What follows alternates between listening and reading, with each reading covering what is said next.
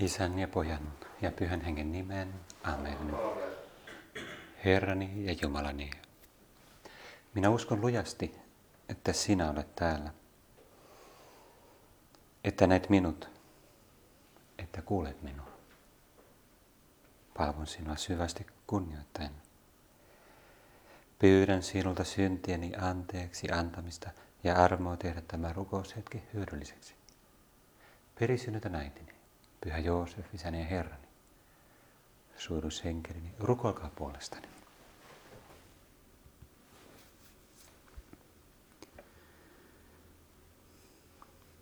Hiljattain jonain päivänä luin Suomen Kuvalehteä, kuten silloin tällöin, kun ehkä jostain aiemmasta mietiskelystä joku saattaa muistaa.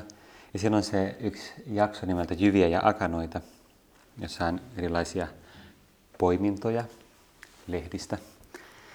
Sitten oli Lapin kansa-lehdestä tämmöinen Enontekijön kirjasto jakaa ilmaisia ämpäreitä täynnä kirjoja. Toiveena on innostaa ihmisiä lukemaan, sillä ämpäreitä ei saa mukaansa ilman kirjoja.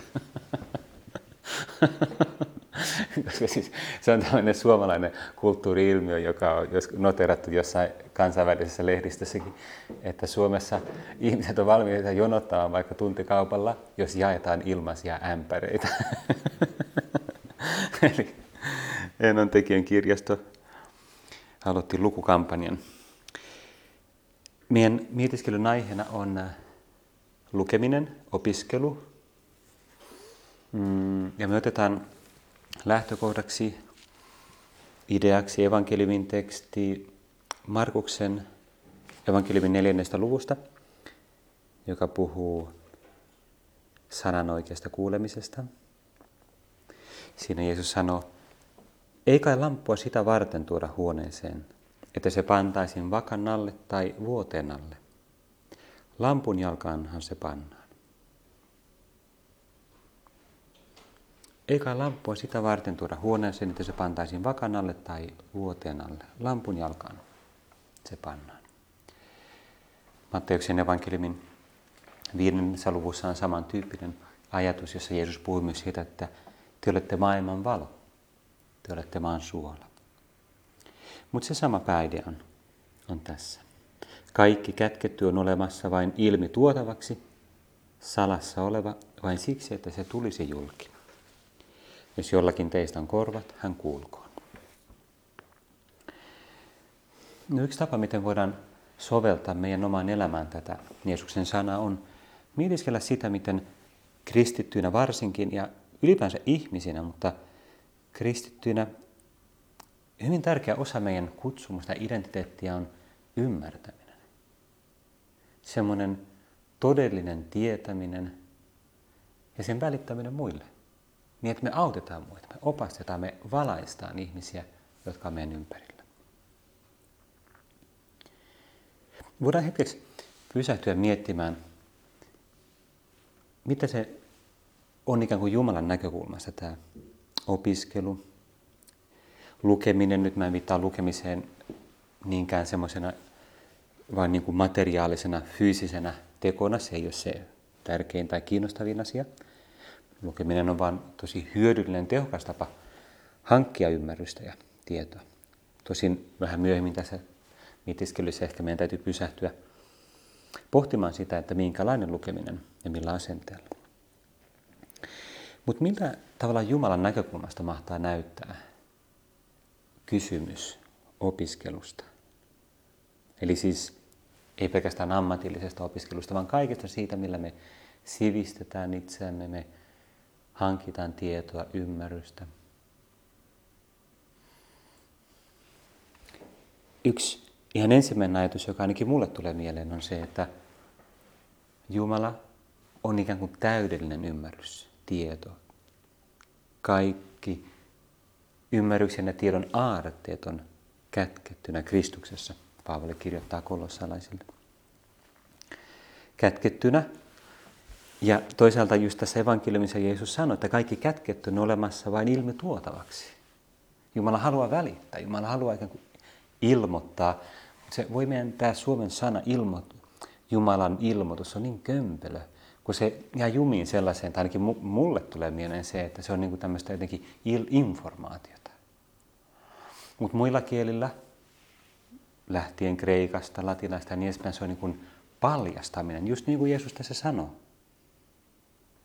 Olemassa vain ilmi tuotavaksi, kun se on kätketty, joka paljastetaan ihmisille se tiedon ja ymmärryksen Jumalan ja myös maailman ymmärryksen rikkaus. Salassa oleva on olemassa vain siksi, että se tulisi julki. Ikään kuin Jumala kokisi niin kuin omassa jumalallisessa luonnossaan, siinä äärimmäisessä ikuisessa aktiivisuudessaan, joka Jumala on, kokisi semmoista halua, niin kuin, tavallaan niin kuin, että se burst out niin kuin, tavallaan Jumalan olemuksessa, se halu jakaa sitä, mitä Jumala on. Paljon muutakin, rakkautta, hyvyyttä, kauneutta, mutta myös ymmärrystä. Ja tätä tarkoitusta varten, että ihminen voisi tuntea Jumalan ja ymmärtää Jumalan ja osallistua siihen ja jakaa sitä, tätä varten Jumala on ikään kuin mm, asettanut mehän sen, mitä me kutsutaan järjeksi tai ymmärrykseksi, sen kyvyn, ominaisuuden, joka ehkä jossain analogisessa mielessä on jopa joillain eläimillä, jotka on oikeastaan aika ihmillisiä. Jotkut koirat ja niin edespäin, mitä ne voi oppia ja mitä ne voi tehdä. Se on hyvin vaikuttavaa. Mutta ihmisellä on vielä paljon korkeammalla tasolla sellainen hengellinen, abstrakti kyky ymmärtää ja oppia, joka on niin jumalallisen viisauden kipinä. Sellainen pieni, mutta to, samaan aikaan valtavan arvokas osallisuus siitä, millainen Jumala itse on. Ajatteleva, ymmärtävä, pohtiva ja ja kaikkea sitä jakava muille. Otetaan vielä toinen ajatus tähän, että miltä, miltä tämä ajatus on, tai millaista tämä on Jumalan näkökulmasta, niin voidaan mennä inkarnaation ja Jeesukseen. Jeesuksen, joka on Jumala.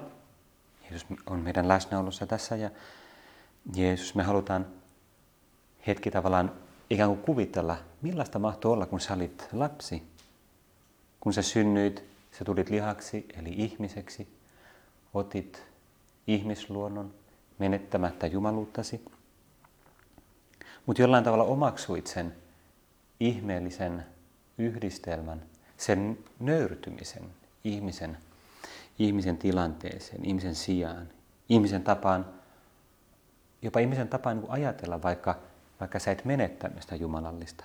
Mutta ehkä me, me ei tiedetä tästä, teologialla on erilaisia arvauksia ja spekulaatioita, mutta ikään kuin jollain tavalla sä vähän panit niin kuin sulkeisiin tai, tai piiloon tai en tiedä mikä olisi hyvä tapa sanoa sitä. Helposti tässä lankee johonkin kristologiseen harhaoppiin, mutta eh, sen jumalallisen näkökulman. Sitä on vaikea ymmärtää ja siitä on paljon erilaisia ajatuksia, mutta näin mä sen kuvittelen suurin piirtein, koska Jeesuksella oli jumalallinen ymmärrys Jeesus ei voinut erehtyä, mutta saman aikaan Jeesus kasvoi ymmärryksessä. Näin me kuullaan, näin me luetaan Luukkaan evankeliumista. Ja Jeesus oppi ihmisenä, Jeesus oppi sen kulttuurin, ajattelutapoja ja perinteitä, sen juutalaisen kulttuurin, missä hän kasvoi. Ehkä hän oppi jotain myös egyptiläistä kulttuurista, koska hän kasvoi osittain siellä, kun he pakeni, pakeni Herodesta – Jeesus oppi lukemaan, niin kuin monet juutalaiset osas lukea. He, heillä oli juutalainen kulttuuri jo silloin ja niin kuin vuosisatoja siitä lähtien, siitä eteenpäin on arvostanut syvästi kulttuuria, lukemista, oppineisuutta. Se näkyy tänäkin päivänä siinä, että jos katsoo kaikenlaisia eri alojen niin kuin suursaavutuksia, Nobel-palkintoja, suuria taloustieteilijöitä, oikeustieteilijöitä, fyysikkoja, ties mitä, juutalaisia ihan valtava määrä, aivan niin kuin uskomaton suuri prosentti. Mutta se on sitä, että se on ollut kulttuuri, joka arvostaa sitä kirjallista kulttuuria, oppineisuutta, opiskelua. Ja kristittyinä se kuuluu meille myös. Vaikka meidän ei tarvitse välttämättä olla superoppineita, niin kuin se olisi ainut asia elämässä, ei toki. Mutta jopa Jeesuksen esimerkki, Jeesus, joka on meille malli ja opettaja sanoillaan ja teoillaan puhuu meille siitä oppimisesta. Mä joskus nähnyt sellaisia hauskoja kuvia, jossa on Jeesus, lapsi ja Maria, Jeesus Marian sylissä ja sitten Maria opettaa Jeesusta lukemaan tai raamattua. Se ei ole ehkä ihan historiallinen kuva välttämättä, mutta se on hauska. Se on hauska ajatus, että Maria olisi opettanut Jeesusta lukemaan. On hyvin todennäköistä, että Maria ei itse osannut lukea, koska se ei siinä kulttuurissa ollut normaalia. Pyhä Joosef ehkä osasi. Joka tapauksessa tyypillinen asia oli, että lainoppineet, papit, temppelissä osasi lukea ja pojat kävi koulua. Ei, silloin ei ollut niin kuin joka päivästä koulua välttämättä, mutta silloin tällöin ainakin ää, kerran viikossa kävi oppitunnilla, oppi lukemaan, oppi Tooraa, eli pyhiä kirjoituksia. Ja Jeesus, joka oli samaan aikaan Jumala ja ihminen, oppi hyvin syvästi niin, että jumalallisella ymmärryksellään hän tavallaan näki täydellisesti pyhien kirjoitusten sen todellisen jumalallisen merkityksen. Ja se heijastuu siinä Luukkaan evankeliumin tekstissä, kun Jeesus jää lapsena 12-vuotiaana temppeliin ja sitten Maria ja Josef löytää hänet sieltä ja ihmettelee. Ja Jeesus oli siellä keskustelemassa oppineiden kanssa. Hän istui opettajien keskellä, kuunteli heitä ja teki heille kysymyksiä. Kaikki, jotka kuulivat, mitä hän puhui, ihmettelivät hänen ymmärrystään ja hänen antamiaan vastauksia.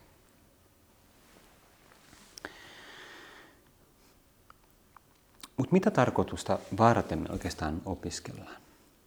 Meidän täytyy nyt ottaa pöydälle se kysymys. Opiskelua, mutta miksi? Se on suuri potentiaali meillä ihmisillä. Se on suuri kyky.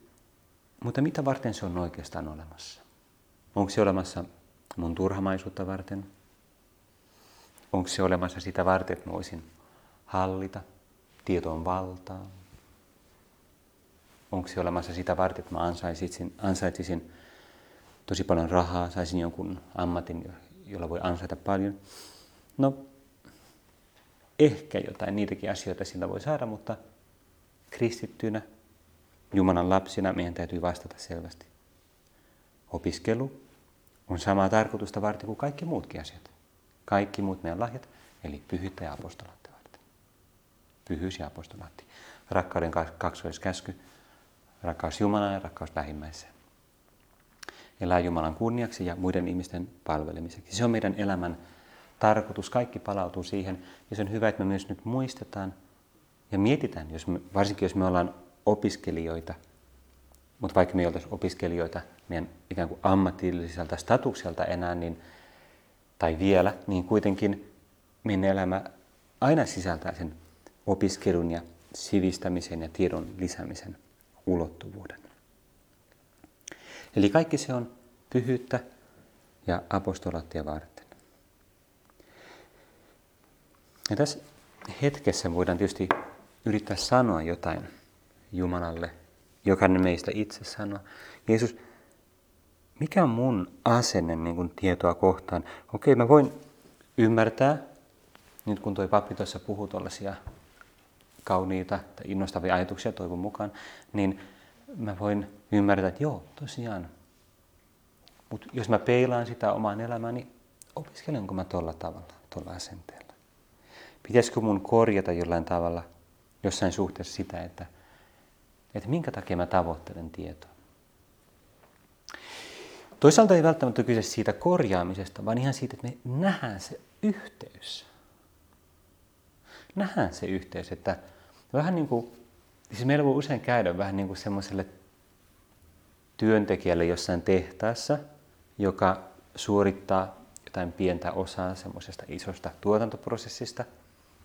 Ja se valmistaa niitä, sitä osaa tai laittaa paikalleen sitä tiettyä osaa, mutta se ei näe sitä lopputulosta. Ja ehkä se on kuullut, että no me tehdään täällä jotain autoja tai jotain, niin, mutta jos ei koskaan nähnyt sitä eikä kuvitellut sitä eikä ajanut autolla tai istunut autossa, niin se ei oikeastaan osaa kauheasti arvostaa sitä, mitä se tekee. Ja samoin meille voi käydä niin, että me opiskellaan hyvin ja tavallaan ihan et ei, ei, ei niin kuin huonosta tarkoituksesta, jostain pelkästään ylpeydestä. Me tehdään siellä hyvin, mutta meiltä puuttuu se connection, se niin kuin linkki siihen, mikä on sen todellinen arvo. Ja tämä, tämä voi olla semmoinen ehkä tärkeä, jos, jos ainakin susta tuntuu siltä, että tämä niin kuin osuu kohdalle, niin voi olla tosi tärkeä pointti, koska opiskelun ja työn pyhittäminen, joka on keskeinen opusten viesti, että Jumala kutsuu meitä pyhyyteen näissä arkisissa asioissa, opiskelussa ja työskentelyssä.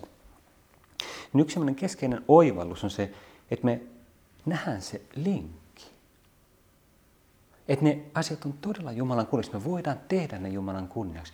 Me voidaan kartuttaa meidän tietoa, me voidaan kehittää meidän ammatillisia kykyjä ja meidän sivistystä kaikki se Jumalan kunniaksi. Että se on todella jotain Jumalan haluumaa.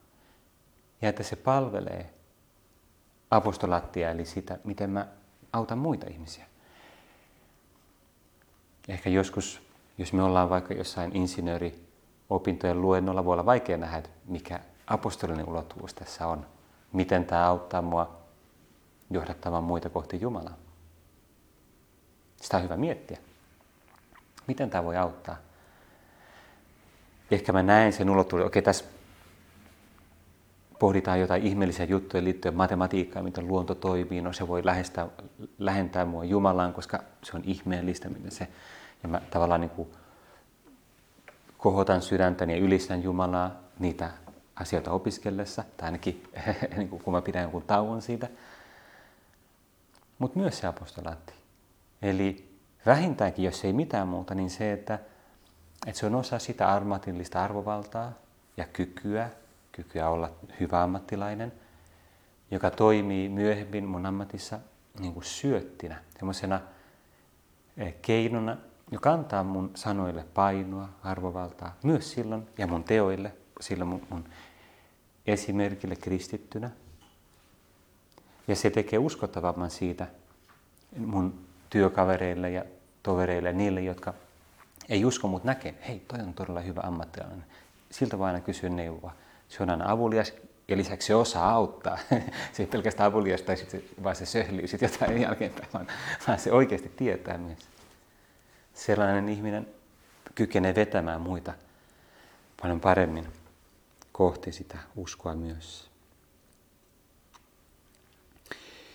Kaikella on joku, ja kaikkien on mahdollista, kaikkien rehellisen inhimillisen toimintaan on mahdollista rakentaa se yhteys meidän yliluonnollista kutsumusta varten, pyhyys ja apostolaatti.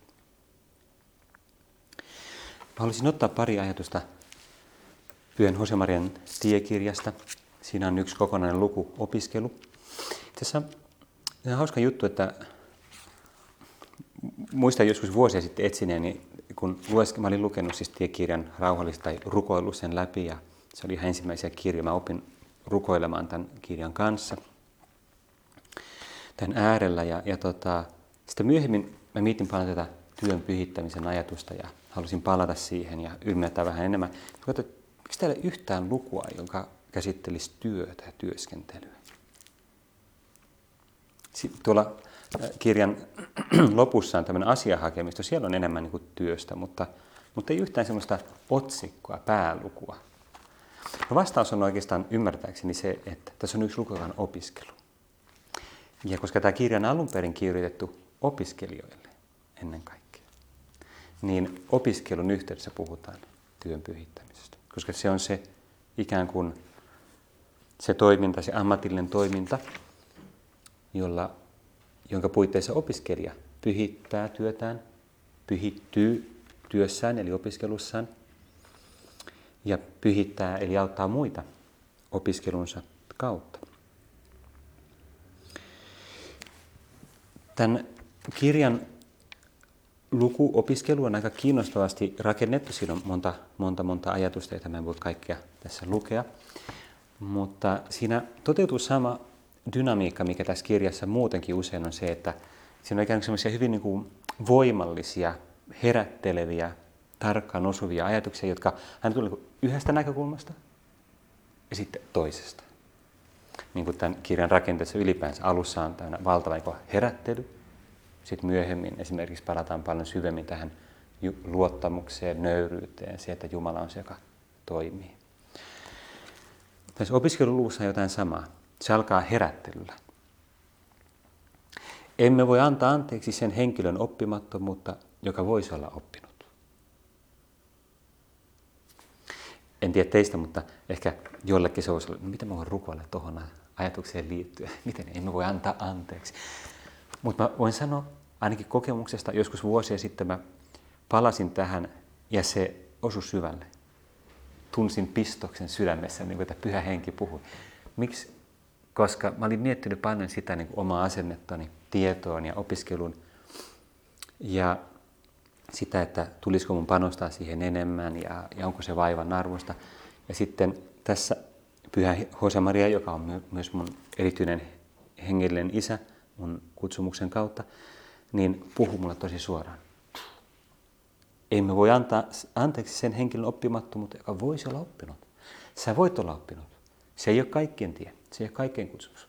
Mutta sun se on, joten panosta siihen kunnolla. se puhutteli mua ainakin syvästi. Opiskelu, kuuliaisuutta. Non multaset muuttum, ei paljon asioita, mutta hyvin. Tämä on toinen, toinen ajatus, joka vuosien varrella on jatkuvasti haastanut mua. Miksi? Koska mun teki aina mieli tietää vähän kaikesta. Uteliaisuus, kuriositas, niin kuin Pyhä Tuomas Akvinolainen sanoo. Koska se on aina tavallaan niin kuin hauskempaa ja innostavampaa ottaa joku uusi kirja, ottaa joku uusi aihe, oppia jotain uutta, kuin syventyä siihen, mitä sä jo tunnet jonkun verran. Mutta tässä on hyvin vanha periaate jo ihan klassisesta roomalaisesta ajattelusta, muistaakseni Kikerolta, että on arvokkaampaa, että sä todella panostat johonkin, jos sä saavutat todellista ymmärrystä, kuin se, että sä oot sellainen niin kuin, perhonen, joka vähän niin kuin räpystelee siellä täällä ja, ja niin kuin näyttää kauniilta, mutta ei saa mitään aikaan sillä heilumisella ja, ja ha. En mä siis perhosia vastuussa, mutta jos, jos niin kuin vertaa johonkin oikein teke, oikeaan tekemiseen, niin perhonen tavallaan ei, ei siinä niin kuin tee, saa juuri mitään aikaan. Semmoinen kuriositas, puhtas, uteliaisuuteen perustuva lueskelu on muiden ihmisten palvelemisen kannalta yhtä tyhjän kanssa. Palvele lähinnä omaa turhamaisuutta. Rukoilet, kuoletut, teet tuhansin eri tavoin apostolaattia, mutta et opiskele. Et ole hyödyksi, jos et muutu. Opiskelu, ammatillinen koulutus, oli se sitten mikä tahansa, on meidän keskuudessamme vakava velvollisuus. Tunti opiskelu on nykyään apostolille tunti rukousta, joka palaa tähän opiskelun todelliseen pyhittämisen, tarjoamiseen Jumalalle. Ja siihen se tehdään niin yhte, rukouksen hengessä Jumalan kunniaksi. Tavallaan etsien niin kuin Jumalaa niistä niin kuin kirjoista, sivuista, niistä tehtävistä, joiden takana aina, kaiken inhimillisen ymmärryksen ja kysymisen takana aina jotain niin kuin sitä Jumalan ihmeellisestä suunnitelmasta. Ja vielä, jos aikomuksesi on palvella Jumalaa älylläsi, opiskelu on sinulle vakava velvollisuus. Ja sitten vielä yksi samansuuntainen ajatus tähän niin kuin kehotuksena opiskeluun. Osallistut usein sakramentteihin, rukoilet, olet siveä, mutta et opiskele. Älä sano minulle olevasi hyvä. Olet ainoastaan hyvän puoleinen. Okei, eli tässä on paljon tätä kehotusta. Mutta se ei ole kuitenkaan viimeinen sana. Se ei ole se ainut. Se on tärkeä kehotus ja se on se ikään kuin mistä opiskelun pyhittäminen lähtee.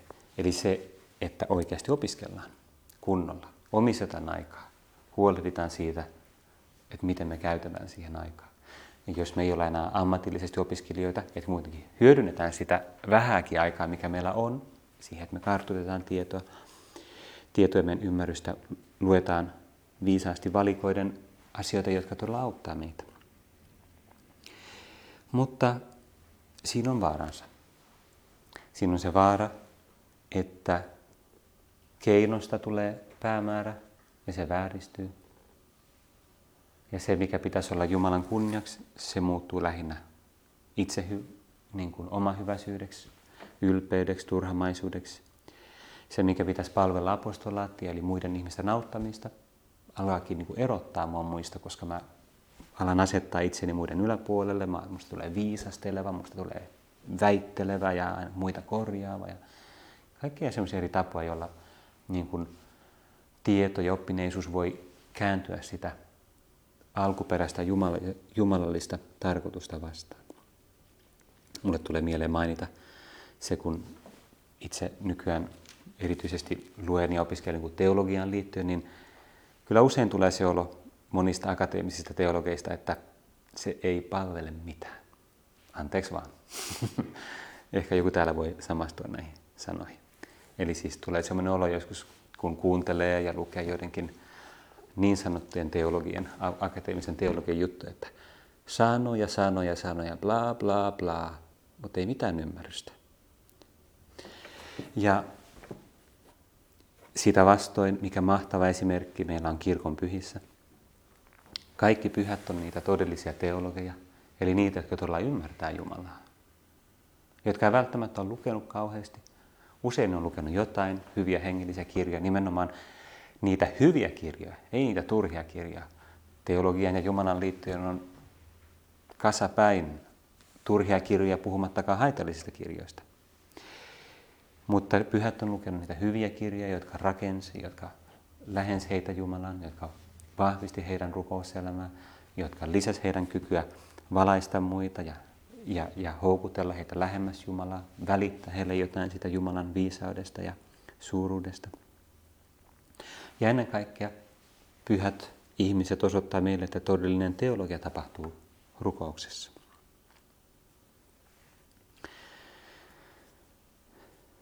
Mä otan tähän vielä ennen, ennen kuin lopetetaan pari esimerkkiä tästä tiekirjasta. On hyvä, että opiskelet tarmokkaasti, kunhan vain tarmokkuutesi on yhtä suurta sisäisen elämän saavuttamiseksi. Eli jälleen nyt se kääntyy siihen toiseen näkökulmaan. Sivistystä, sivistystä. Älköön kukaan olko meitä parempi sen hankkimisessa ja sen omaamisessa. Sivistys on kuitenkin vain keino, eikä päämäärä.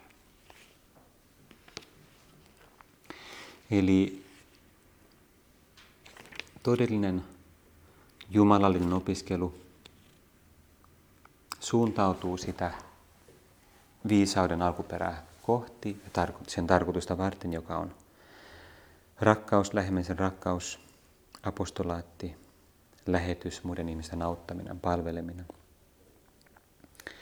Tästä myös pikaisesti, ennen kuin lopetetaan yksi esimerkki pyhältä Franciscus Assisilaiselta, joka oli suuri pyhä, suuri teologi, vaikka ei juurikaan niin kuin akateemisesti oppinut, kyllä ihan suht oppinut myös, mutta, mutta ennen kaikkea ymmärsi Jumalaa hyvin, hyvin syvästi rukouselämän kautta. Ja sitten Pyhä Bonaventura, joka oli semmoinen fransiskaanien niin kuin akateemikko ja kirkon opettaja, niin sitten hän kertoo Franciscus elämäkerrassaan tämän, että Franciscukselta kerran kysyttiin, että, että olisiko heidän, niin kuin hänen seuraajien, näiden fransiskaanien, niin hyvä, tai voisiko heille sallia, että he myös niin kuin opiskelee enemmän, että he saavuttaa enemmän tätä niin kuin akateemista ymmärrystä. Ja Pyhä Franciscus sitten mietti sitä ja vastasi, että, että joo, kyllä, kyllä se voi olla hyvä. Mutta heidän tulee seurata Kristuksen esimerkkiä, Kristuksen, joka rukoili enemmän kuin hän luki. Ja heidän tulee muistaa, että, että he ei opiskele vain tietääkseen, vaan, tai, tai vain puhuakseen hyvin, vaan toteuttaakseen eläkseen sitä, mitä he on kuulleet ja oppineet, ja johdattakseen muita elämään samalla tavalla. Ja Pyhä Franciscus sitten päättää, että, että, että mä haluan mun veljen olevan evankeliumin opetuslapsia niin, että he edistyy totuuden tietämisessä saman aikaan, kun he edistyy sydämen puhtaudessa ja yksinkertaisuudessa. Siinä on meillä mahtava synteesi tästä kutsumuksesta. Kristuksen esimerkki me palataan, lopetetaan ja palataan tähän Kristuksen esimerkkiin. Jumala ja ihminen, joka opiskeli myös ja tiesi ja ymmärsi syvästi, mutta joka ennen kaikkea rukoili enemmän kuin, kuin luki, joka toteutti sitä, mitä hän tiesi, ja johdatti muita tekemään samoin ja elämään samalla tavalla. Niin kuin meillä on aina tapana, päätetään vielä Neitsyt Marian kanssa. Olisi kiva sanoa enemmänkin Neitsyt Mariasta. Mä haluan sanoa jotain muutakin kuin sen, että Maria opetti Jeesusta lukemaan joidenkin hauskan kuvien mukaan.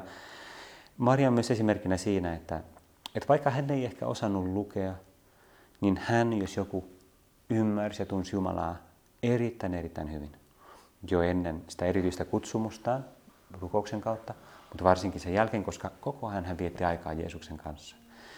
Keskustelussa, keskustelen Jumalan kanssa, eli Jeesuksen kanssa, Maria saavutti aivan niin kuin poikkeuksellisen ymmärryksen Jumalasta, elämän tarkoituksesta, eri asioiden arvosta elämässä.